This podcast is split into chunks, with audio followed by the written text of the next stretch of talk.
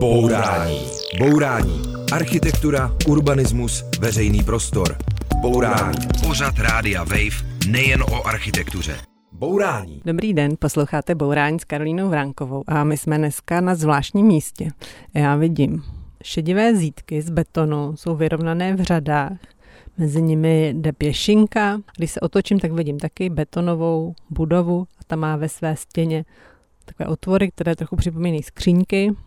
Až na druhý pohled si vlastně člověk uvědomí, že to je kolumbárium, ty otvory jsou otvory na urny a mezi těmi zítkami budou vlastně jednotlivá robová místa. A zároveň to celé působí velice mírumilovně, kolem jenom takový nízký, elegantní plůtek z kovu, za ním zré obilí.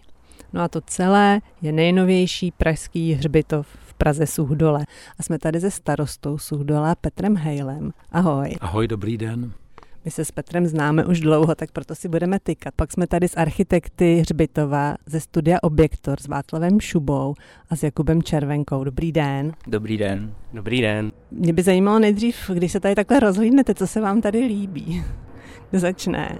Petr Hejl, starosta. Tak mně se tady nelíbí ty letadla, která tady přes nás lítají, které teďka slyšíme. A jinak to místo je úžasné. Kaple je vlastně za vsí, na kraji přírodní památky, kousek od kozí hřbetů a e, vlastně dobudováním hřbitova celého tohoto areálu vzniklo úžasný, úžasný místo, kde se dají konat spousta akcí. Kapli jsme nezmínili, to je tady taky, hřbitov je úplně nový, ale ta kaplička je barokní, nebo říkám to dobře? Kaple byla postavená v roce 1755 a nám se podařilo v minulých letech ji opravit. No a co se tady líbí architektům? Václav? Mně se tady nejvíc líbí právě to, co, co jste řekla, že i po tom, co tady vznikl tento nový hřbitov, si můžeme, můžeme tady sedět vlastně před kolumbáriem a užívat si ty krásné výhledy, výhled na kapli, výhled do krajiny. To bylo vlastně, to byly ty nejdůležitější věci, o které nám asi šlo. A Jakube, vám se tady líbí co? To bych asi jenom doplnil, že se mi líbí, jak, je, jak tady není cítit vlastně ten hřbitov jako nějaká tíživá atmosféra, ale je to takový, doufám, přirozený a že to prostě zapadá a hraje s tou krajinou. Jo, to mně se taky líbí, fakt hodně se mi líbí ten nízký plůtek kolem a to, že ten eh, hřbitov je vlastně celodenně průchozí. A jedna věc se mi úplně nelíbí, protože člověk je zvyklý na hřbitově, prostě, že je tam takové to zelené šero a spousta stromů a chládek a tady teda je dnešní horký den docela vedro, asi tady jenom několik stromů to takhle bude, nebo jak se to bude vyvíjet? Se zelení jsme tady pracovali, řekl bych, tak jakoby zací, zacíleně hodně. Můžeme tady vidět vlastně pár, pár stromů, které byly ale vysazené přesně na těch místech, na kterých si myslíme, že mají být. Do budoucna právě vytvoří uh, ten žádaný stín v místech, kde, kde jsou umístěné lavičky a potom by měly sloužit pro nějakou orientaci vlastně v tom, v tom areále, který tím, jak je nízký a horizontální, nemá vlastně moc orientačních bodů, tak právě ty stromy by měly člověka navádět. Takže to budou spíš jako solitérní stromy. Bych to ještě doplnil, že důležitým aspektem vlastně v tom projektu a v tom zadání bylo, že nesmí být narušeny výhledy a průzory, jak odsud do krajiny a taky s komunikací třeba z té Kamícké, která je tady asi kilometr odsud, vlastně na kapli svatého Václava. Takže vlastně to zadání bylo, aby vlastně tady nezniknul nový les, takže by těch stromů by tady mělo být méně v těchto části. Jo, je pravda, že oni stromy jsou všude kolem.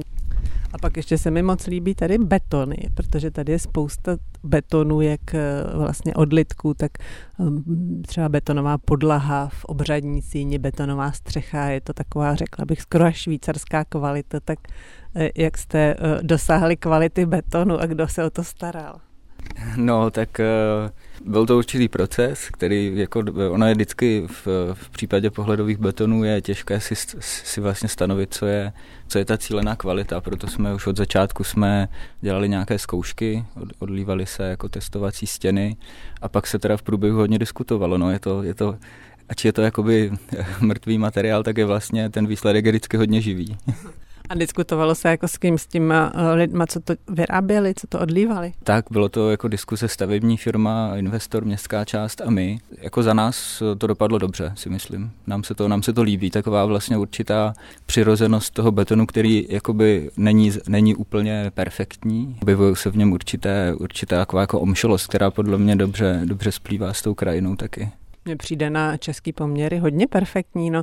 A byly to jako bouřlivé debaty, muselo se něco třeba předělávat, nebo bylo to nějak složitý? Vy se tak usmíváte a vypadá to, že asi bylo. Tak debaty byly zajímavé. Ta kvalita betonu je důležitým, důležitým detailem tohohle projektu a muselo se na tom pracovat, takže něco se i nepovedlo, takže něco je opravený, ale prostě často trošku smeje a, a vypadá to dobře. No já, ne, já myslím, jako, že celkově se to povedlo. Tady sedíme vlastně pod takovou betonovou střížkou, která si myslím, že eh, dopadla dobře. Hlídali jsme si věci jako z, eh, z pároře zbednění, který podařilo se jako firmu uhlídat vlastně. Bych možná jenom doplnil, že tady jsou dva typy betonů, jeden je monolitický a jeden je takzvaně montovaný. Montovaný, tak ten má jako naprosto precizní detail, ten vlastně nebyl dělaný tady na místě, ale vlastně ve fabrice a vlastně tam se vyzkoušela různá kvalita toho betonu, takže jsme věděli, co se tady bude přivážet. Kdežto ten monolitický beton, tak ten se je opravdu na stavbě a tím, že tady bylo hodně atypických detailů, tak se úplně přesně nevědělo, jak ta kvalita betonu vlastně dopadne. Já bych se ještě, já bych se dostal teďka na začátek vůbec k tomu rozhodnutí tady vytvořit v Suchdole hřbitov. Ono se tak nějak ví, že v Praze chybí byty, nebo že chybí místa ve školkách, nebo že chybí místa ve školách, ale nevěděla jsem, že chybí i hroby. Měli jste tady ten problém na Suchdole? Když to řekneme na cásce, tak ten problém už je od začátku někdy 18. století, kdy Suchdol žádal unětickou farnost, že by chtěli pohřbívat okolo kaple, protože vlastně kaple vznikla na místě morového hřbitova v roce 1680, kdy zasáhl mor Prahu a okolí ale eh, pan farář Unětic to zakázal. On by přišel v okšev, takže sudolští museli pohřbívat v Uněticích.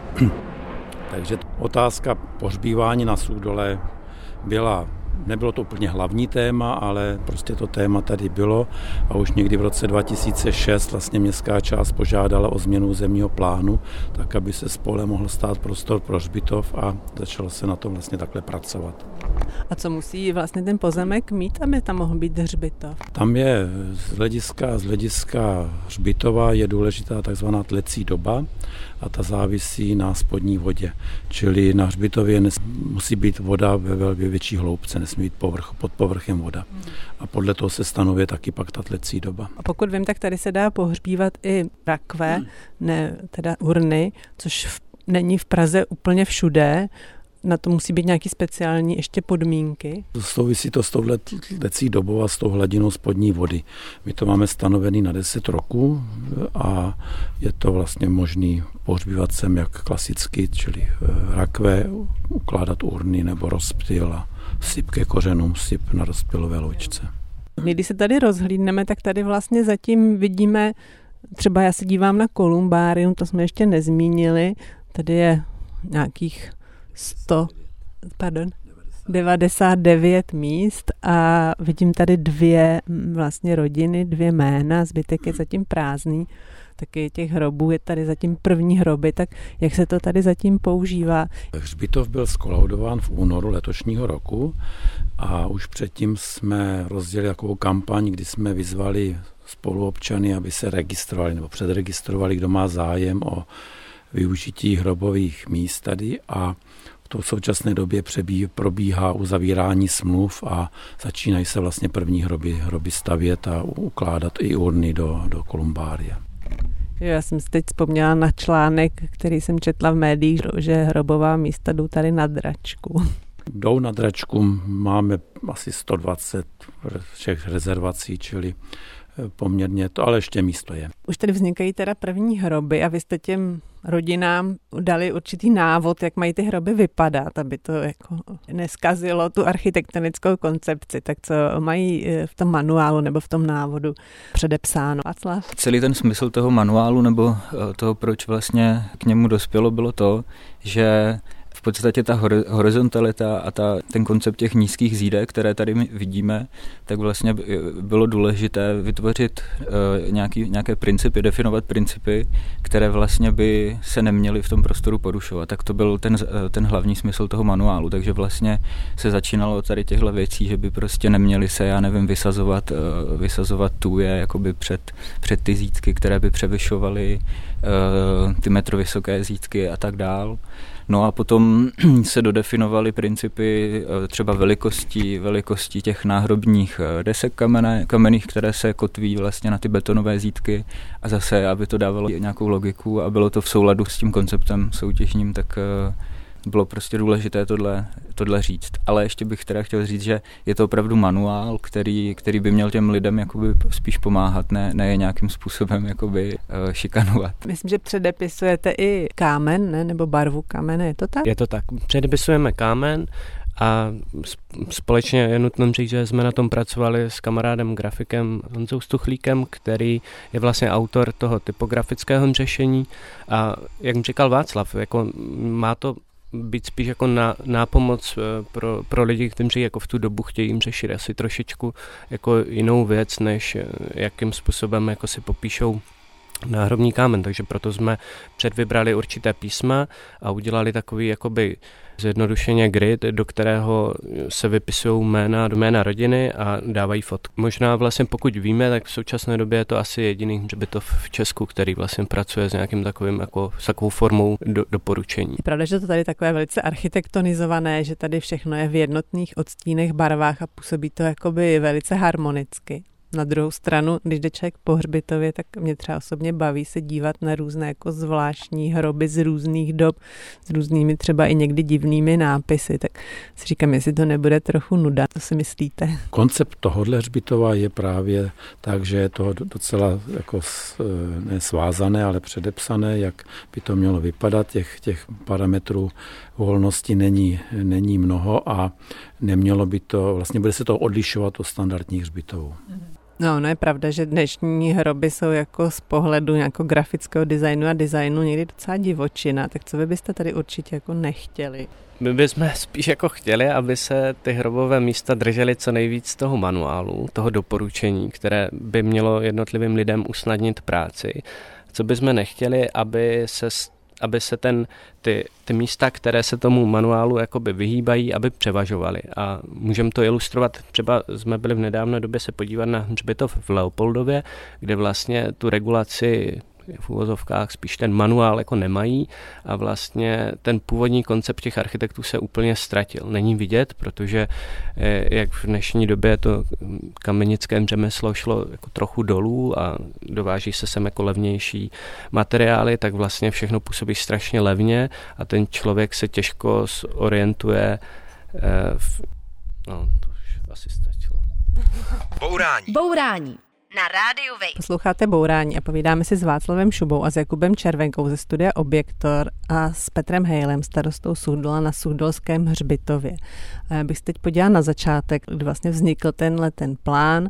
V roce 2017 proběhla architektonická soutěž a vy jste se přihlásili. Co vás na tom zadání zaujalo jako architekty? Určitě ta možnost dělat nový hřbitov, protože to se vlastně v českých podmínkách nějak nějak jako ne, nevyskytuje. A vy jste teda si o toho slibovali co přesně? No tak měli jsme, měli jsme místo, kde by měl vzniknout nový hřbitov a, a nad tím zadáním, zadáním, jak by měl vypadat nebo co od něj chceme, jsme docela přemýšleli a Vlastně to eh, jednověté zadání je název té akce Zahrady se hřbitovem u kaple svatého Václava. Že by měl vzniknout veřejný prostor, který propojuje přírodní památku stávající kaply cestu turistickou, která se používá pro každodenní rekreaci a i samozřejmě tu praktickou část, to místo pro to pohřbívání, ten hřbitov. No a uspořádali jste architektonickou soutěž, sešlo se 11 návrhů, rozhodovali jste teda vy jakožto zástupci Suhdala plus mm, architekti, odborníci. Shodli jste se? Často je to tak, že se ty, ty závislí a nezávislí poroci, že mají nějaký jiný očekávání nebo názor. Jak to bylo u vás? Tak myslím, že v tomhle ten problém úplně nebyl, že bychom byli v nějakou neschodě. Pro mě osobně to bylo po účast jako v porotě architektonické soutěže je zajímavá věc právě poslouchat to přemýšlení nad těmi návrhy. Ty se řeší anonymně, takže, takže se neví, kdo to, kdo to vypracoval a a různé nápady, komentáře, takže to je velice zajímavý a, a, a takové důležité. A vyhrál Objektor a vy jste teda byli v té době úplně těsně po škole, je to tak? Jak dlouho jste byli po škole? Mm, já myslím, že jsem byl rok po škole. Ty jsi byl Jakube, dodělával diplom zrovna a vlastně v te- tehdy jsme využívali možnost eh, sdílet pracovní prostředí ještě s, eh, s kamarádem, zkušenějším architektem eh, Martinem Rosou. A vlastně jsme se takhle dali dohromady, našli jsme si tohle zadání, přišlo nám to skvělý a rozhodli jsme se jít do toho společně. No a vy jste teda až poté, když jste vyhlásili to vítězství, tak jste zjistili, že to jsou teda vlastně úplně čerství architekti, nebo ještě ani ne. Nebáli jste se toho? Tak nám se ten návrh líbil, ten jsme vybrali, takže jsme do toho šli, uzavřeli jsme s nima smlouvu na projekt a připravili ho. A ono to bylo zrovna v době, kdy jako velice stoupaly ceny stavebních prací. Ten původní plán byl, že rozpočet na dnes by to bude 8 milionů a kolik to bylo v realitě?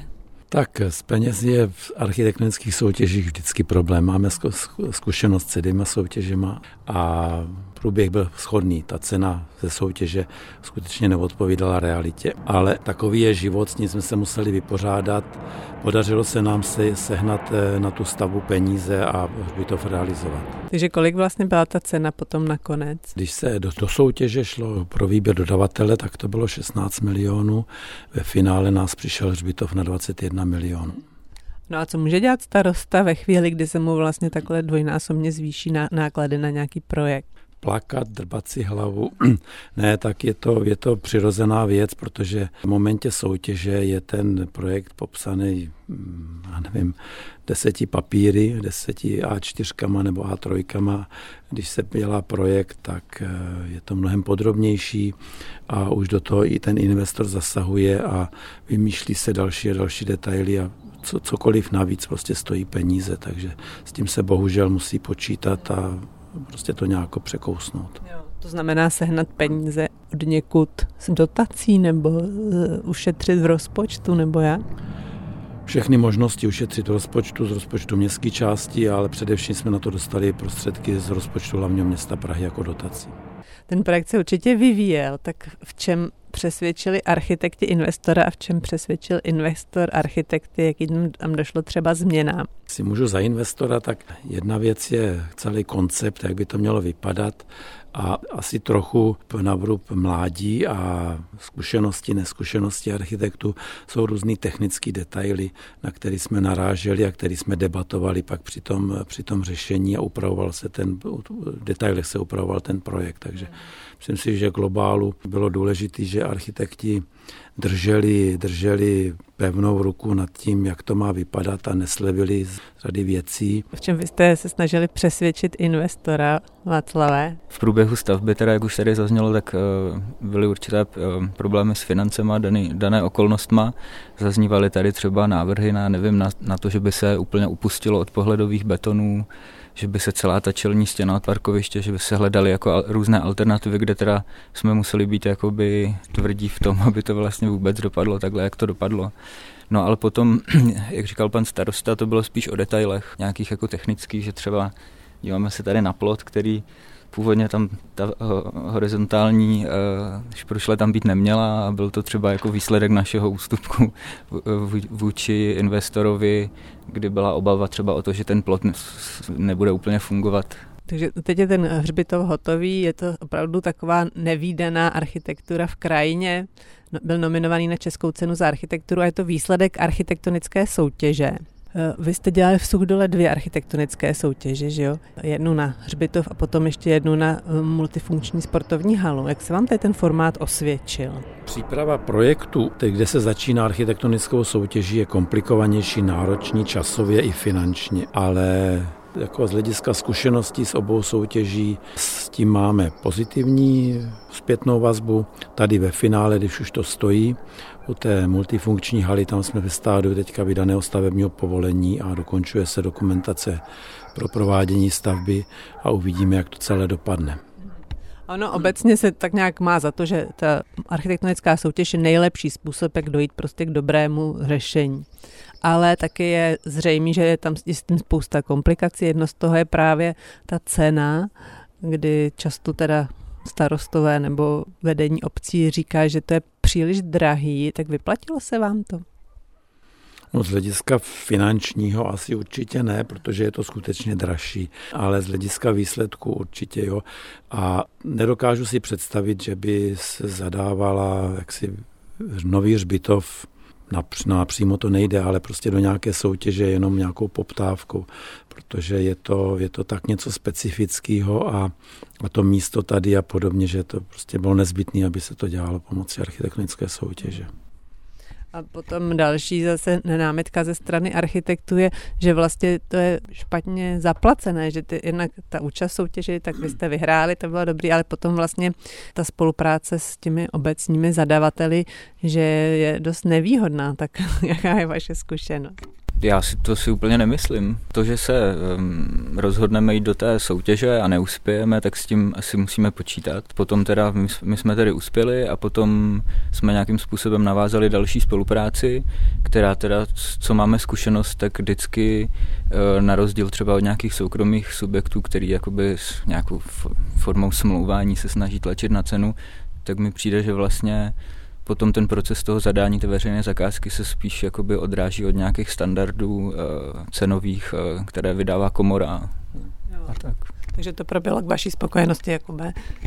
Tohle určitě jo, ale jsou i soutěže, které nedopadnou, byť jako člověk vyhraje, tak ta, ta spolupráce potom dál ne, nepokračuje a to se nám stalo taky, ale asi ta pozitivní stránka jako převládá, že vlastně jako mladý ateliér se můžeme dostat k tak strašně zajímavému úkolu, jako jsou zahrady se hřbitovem. To bychom určitě jinak se k takové věci nikdy nedostali. Ty jako starosta Suchdole vlastně máš teda za sebou tyhle dvě architektonické soutěže. Máte tady i nějaké, nějaké další konzultace třeba s architektem, co se týče rozvoje Suchdola nebo další zkušenosti s architekty? Řešili jsme bytový dům, který teďka stavíme, malý s osmi byty, přes studie architektonický a veřejný prostor, Sudolské náměstí a internacionální, to jsou ty naše hlavní, hlavní jako místa veřejného prostoru, tak ty taky řešíme v rámci takové, takových studií s, s architekty ve spolupráci připravený.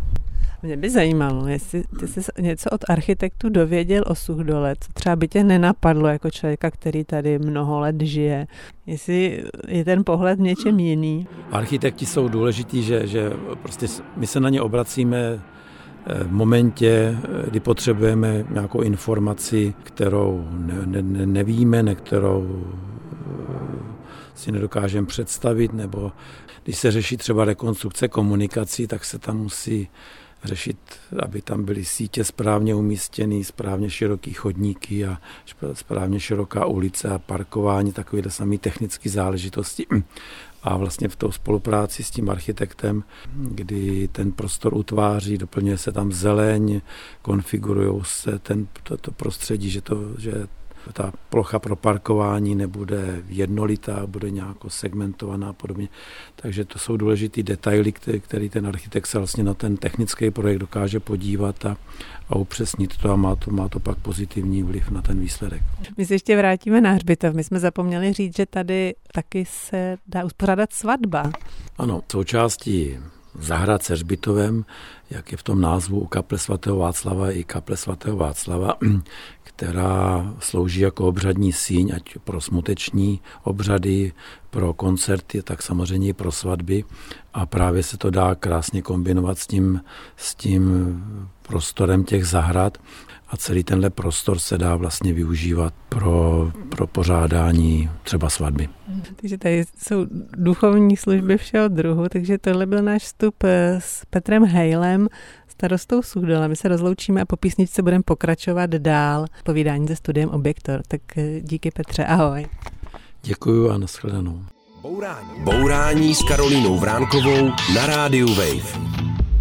Posloucháte Bourání a my dál sedíme na hřbitově v Suchdole a jako důkaz, že jsme opravdu tady, můžete slyšet letadla, která tady jako pořád přelétají na Ruzini a dělají do srámu, tak to se omlouvám a doufám, že vás to nebude rušit a my se teda taky zkusíme nenechat rušit a budeme si dál povídat o studiu Objektor a o jejich dalších projektech. Ještě se možná vrátím k tomu, co říkal Petr Hel, k čemu je starostovi dobrý architekt. Jak to vidíte vy? K čemu vy můžete třeba starostovi obce nebo městské části nějak být užiteční? Snažíme se té obci jakoby fungovat jako nějaký mediátor, iniciovat věci, pomáhat objevovat nějaký potenciál skrytý. Eh, myslím si, že to je vždycky jakoby o nějaké týmové spolupráci, kdy ten starosta vlastně asi eh, nedokáže zvládat celou agendu úplně, úplně sám, tak si myslím si, že ten architekt by mu měl vlastně v tomhle pomáhat. Většina obcí jako u nás něco chce dělat, chce jakoby se věnovat veřejnému prostoru, zlepšovat jako infrastrukturu a tak dál.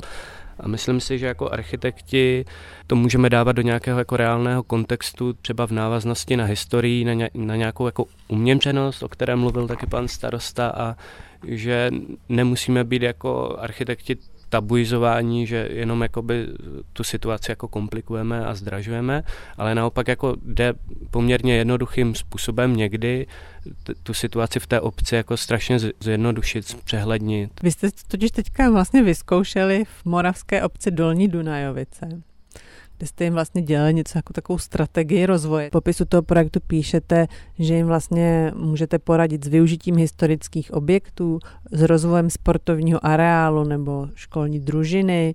Co jste jim třeba konkrétně poradili v těch dolních Dunajovicích? Václav?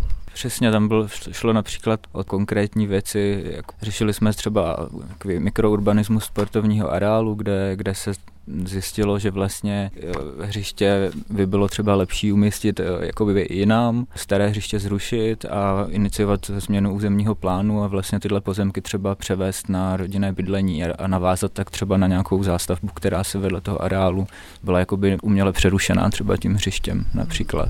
A to zní jako docela velký zásah. Tohle se povedlo třeba prosadit? Bych to možná jenom doplnil, že vlastně starostové uvažují jako, jako vlastně v měřítku toho územního plánu, který je jako obrovský a zároveň má strašně moc šráv a, a detailů a úrovní, ale jako málo kdy ten starosta umí jít jako dovnitř té obce a podívat se na to s nějakým jako nadhledem ve vztahu opravdu k tomu místu, že to není jenom jako šrafa, plochy, ale že to má nějakou soustažnost k dalším budovám jako v tom reálném pohledu. A to je vlastně věc, kterou se snažíme dělat pro obce, že to je nějaký jako strategický dokument, jak říkáte, jako taková, my jsme si to nazvali urbanistická studie, ale jde o to být jako reálně v, té obci, jako nasát tu atmosféru, nasát ty vazby, ale z hlediska jako toho být uvnitř, ne jako by se na to dívat z pohledu toho územního plánu. Takže potom je relativně jako snadné objevit nějakou vazbu, která třeba v, v tom centru chybí a když se objeví, tak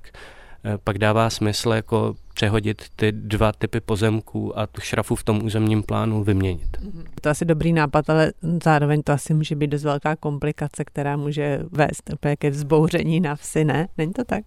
My ty věci v průběhu vždycky projednáváme, vlastně dělají se nějaký veřejný projednání, eh, posloucháme občany, takže třeba tohle konkrétně si myslím, že se docela líbilo, tenhle, tenhle nápad. Takže to byl nějaký přesun hřiště, co třeba jste ještě tady v té konkrétní vesnici eh, radili? Těch témat tam bylo asi 30. My se na to díváme jako fakt z dlouhodobého hlediska, takže pro nás jako není ten cíl, aby se postavilo, já nevím, za pět let nějaký dům, ale aby jsme za 30 let eh, tu, tu obec opravdu jako funkčně zlepšili. Takže ty věci se budou projevovat jako strašně za dlouhou dobu.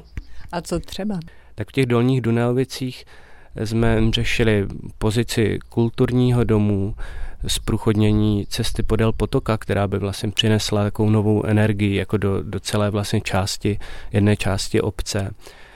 Řešili jsme jako, jako lokální centra, kde často stačí jako vypíchnout místo jako nějakou částečnou zádlažbou, výsadbou stromů. Úplně z toho jako nejmenšího měřítka se třeba jedná vlastně o nějaký dohled nad detailem veřejného prostoru, jako výběr v podstatě mobiliáře, veřejného osvětlení, kde se snažíme vždycky těm, těm starostům jakoby prezentovat to jakoby takovou formou úklidu, že vlastně jak si člověk uklízí doma, že je potřeba si uklidit občas i v té obci a přemýšlet vlastně nad tím, jaká kde je lavička, v jakém, jak, je, jak je umístěná a tak dále. Vy jste tady tu službu urbanistických plánů nabídli i dalším obcím, tak eh, je o to zájem? Já myslím, že o to zájem je, protože, jak mi říkal Václav, jako agenda starosty nebo starostky je jako strašlivě široká a tak jak eh, starosta musí fungovat s nějakým právním oddělením, tak by asi měl fungovat i s architektem. A máme třeba teďka zkušenost z jedné maličké obce taky na Moravě, kde vlastně je nové vedení, které by rádo chtělo začít jako něco dělat s veřejným prostorem, mají několik jako nemovitostí a tak dále, ale vlastně neznají tu prioritu, neví, jako kde, kde začít, jak, jak jako v tom množství práce se zorientovat. Takže podle mě jednou za čas udělat takový jako v uvozovkách audit, vyprázdnit si ten stůl a fakt začít jako systematicky krok od kroku nám dává smysl. Vy jste dějte tu službu pro Dolní Dunajovice, o kterých jsme mluvili potom ještě pro Hoclavice a potom uh, pro Pržino Usetín, říkám to dobře? Mm-hmm. Máte přece jenom už nějakou zkušenost, tak vyplývá vám z toho tam nějaký jako společný problém nebo něco, co se opakuje? Něco, co byste mohli vzkázat prostě i dalším starostům? Co mi přijde, že se ukázalo, že ty obce spojuje, nebo ty, ty přístupy je určitá jako Eh, taky to tady zaznělo, že si vlastně ten člověk si zevnitř nedokáže občas představit vlastně ten, ten, ten cíl, že, že jakoby je strašně daleko a bojí se nějaké až, až jako té vizionářskosti, když to se ve výsledku vždycky ukáže, že, že opravdu jenom změnou toho pohledu eh, je vlastně najednou ten cíl jako mnohem blíž, než, než se zdálo. Mm-hmm. Tak je to nějaký možná strach nebo jakoby to, udělat to rozhodnutí, jako do něčeho jít. Takže jako vzkaz je, ať se starostové nebojí. No, nebo, ne, ať se nebojí nějakých jako dlouhodobějších uh, vizí a, a dělat ty rozhodnutí třeba jako ne teď tady pro nás, ale jakoby do nějakých desetiletí dopředu. Je to jako strašně náročné pro každého, kdo je v politice, ale myslím si, že jako architekti v tom chceme být nějací jako partneři do diskuze. No. Tohle byly ur- urbanistické studie pro obce to zní jako docela zajímavá práce a vy vlastně máte jako samé takové, dá se říct, nějaké hezké a kreativní zakázky, takže třeba Suhdolský hřbitov, nebo tyhle ty urbanistické studie pro různé obce, nebo interiér kostela, nebo pálenice, nebo mnoho výstav. A mě by zajímalo, jestli se takovouhle prací dá uživit. Těmi jako hezkými kreativními zakázkami pro osvícené investory. Dá se tím uživit. Sedíme tady a žijeme. A je to složitý? My si tady ty jako zajímavé typologické stavby k nám tak nějak jako přirozeně chodí. No. To není jako, že třeba poptávku na rodinný dům, těch jsme měli pár, moc jsme jich jakoby neudělali a spíš jako záhadou, že tady tyhle ty zajímavé věci, které nás jako ale strašně moc baví, tak eh, si nás jako sami nacházejí, bych řekl. No a je něco, čemu říkáte ne? Z principu. Teď přemýšlím, jestli to se nám asi nestalo. Spíš jako je spoustu projektů, které jsme jako naprojektovali, eh, vymysleli a vlastně z nějakých třeba i záhadných důvodů se jako nezrealizovali, nebo že ten investor jako přestal komunikovat, město přestalo komunikovat. Spíš se to stává jako z toho druhého, tenhle ten druhý pohled. No. A my celou dobu mluvíme o studiu Objektor, to jste vy dva, plus kdo další, jak ta vaše práce vypadá, kolik máte spolupracovníků? Václave.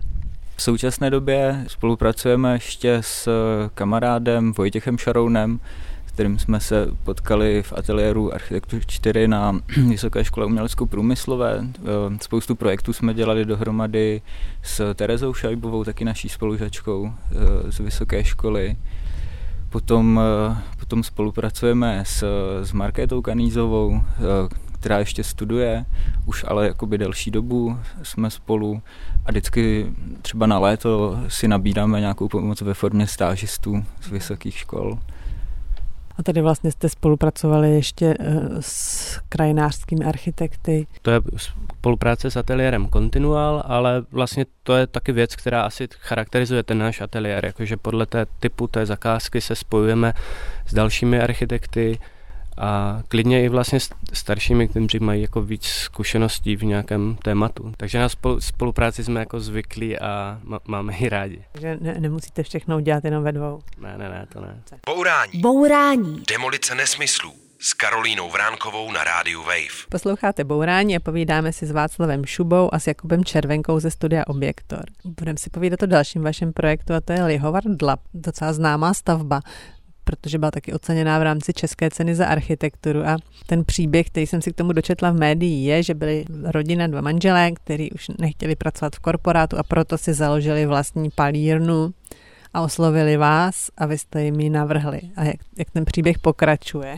Myslím si, že se ta stavba jako pomaličku zabydluje, začíná se pálit, začínají se dělat jako vlastní eh, destiláty, což byl ten sen, dělat jednak jakoby to pěstitelské pálení, že kdokoliv tam může přijet vypálit ten kvas, ale to gro toho mělo být to, že budou dělat jako vlastní alkohol, vlastní mošty, vlastní domácí suroviny jako eh, z toho sadu a statku kolem. Takže to myslím, že pokračuje a že se jim jako daří skvěle. No.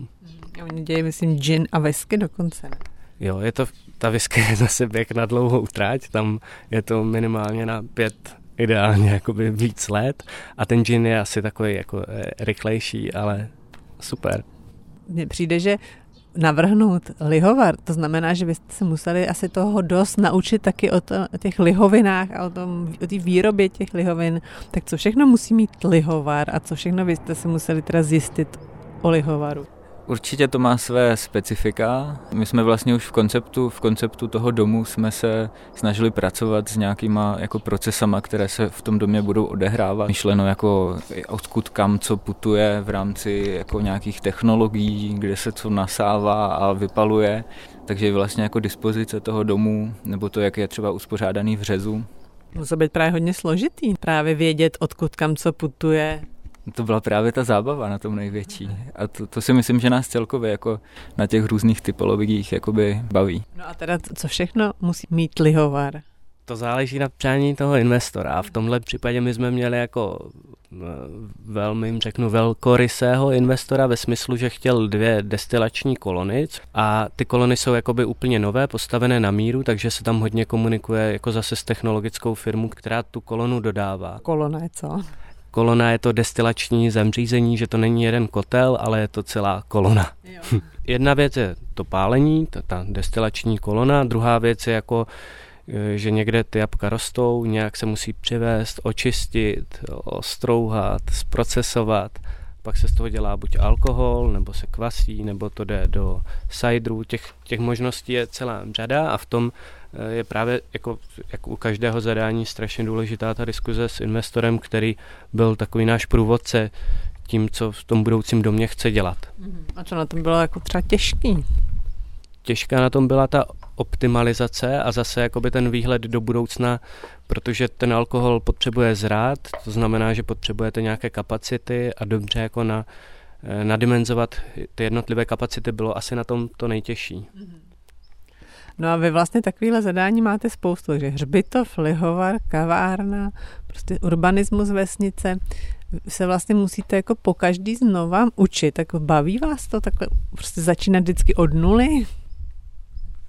Jo, to nás právě, na, nebo mě to na tom strašně baví, jakože eh, vůbec bych neměl problém navrhovat jako další lihovár, to, to vlastně bychom rádi, ale nějak se to neděje, jakože ty zadání se neopakujou, ale baví nás se učit nové věci.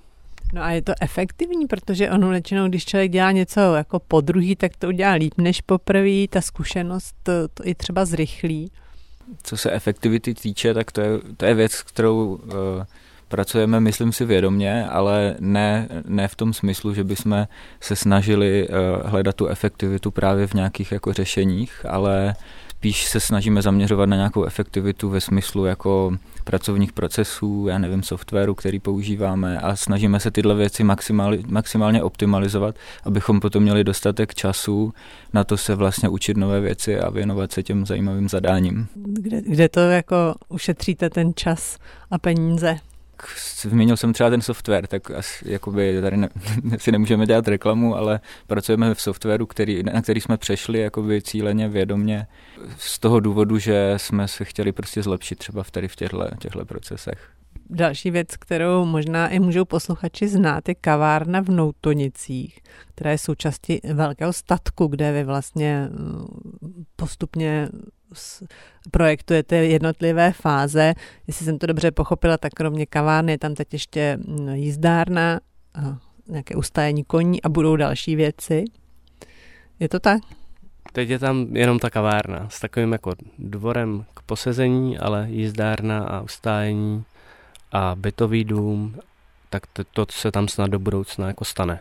Vy jste vlastně udělali taky pro ty investory nějakou takovou strategii, jak se to bude vyvíjet. Jde to velice postupně a pomalu. A já myslím, že to je taková situace, kterou možná z nás i, i, i posluchači, že mají nějaký velký projekt a postupně, jak jsou peníze a čas, tak se pokračuje.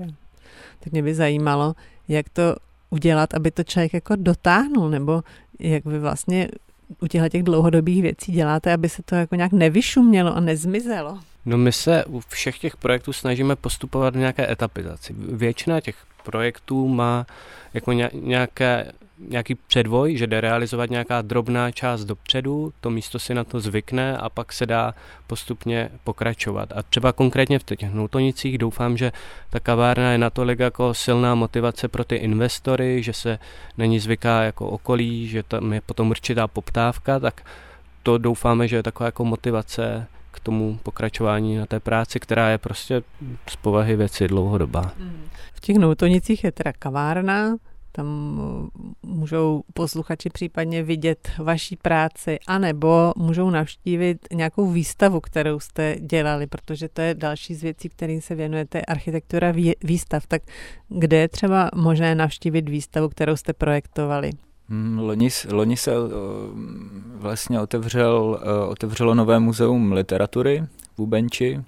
Uh, instituce Památník národního písemnictví se přestěhovala ze, ze svého sídla ze Strahova do nového objektu, kde jsme teda měli, měli šanci spolupracovat na přípravě vlastně stále expozice, která je taková jakoby neúplně stála na pomezí vlastně výstavy a expozice. Jo, takže ještě pár let tam můžou posluchači zajít a uvidí tam tu expozici literatury teda. Je to nějaká historie literatury, že jo? Ano, ty témata, okruhy se budou v čase měnit, tak to bylo vlastně od počátku koncipované, ale je to tak. Takže to je památník národního písemnictví a co ještě? No a další výstava, která je mimo Pražská, teda je teďka v Broumově, kde jsme měli možnost se podílet na projektu Ora et Lege, vlastně přímo v eh, Broumovském klášteře je výstava zajímavého mnicha Dona Silvestra Hedarda. Hmm, a to je umělec, mnich umělec? Přesně tak. Jo, my jsme spolupracovali na architektonickém řešení výstavy, která se odehrává v refektáři a knihovně Broumovského kláštera. Jo, takže kdo jede na Broumovsko, tak si může stavit ještě tady na té výstavě. A my už budeme končit, ale ještě se vrátíme na závěr sem na Hřbitov ten hřbitov nějak z povahy věci by tady měl být dlouho, možná jako věčně a rozhodně by tady měl hřbitov být, i když my už tady nebudeme. Tak když se tady takhle rozhlídneme po tom úplně novém hřbitově, umíte si představit, jak to tady bude vypadat třeba za 200 let? Já bych se těšil na ty vzrostlé stromy a vysoké koruny s velkým stínem, které tady dneska chybí, protože ty stromy jsou malé, ale těším se na to, že by si to ta příroda ještě víc jako vzala zpátky. A jak budou vypadat ty krásné betony za 200 let? Ty budou ještě možná docela v dobré kondici? Asi na nich budou víc jako zelené a možná na nich bude růst mech. To by se mi taky líbilo. Budou krásnější. Jo. No tak to je hezká vyhlídka. Děkuji, že jste tady se mnou poseděli na nejnovějším pražském hřbitově. To bylo bourání se studiem Objektor s Václavem Šubou a Jakubem Červenkou. Díky a nashledanou. Nashledanou. Nashledanou. Nemáš nikdy dost bourání? Poslouchej náš podcast a bourej kdykoliv a kdekoliv. Přihlas se k odběru podcastu na wave.cz lomeno podcasty.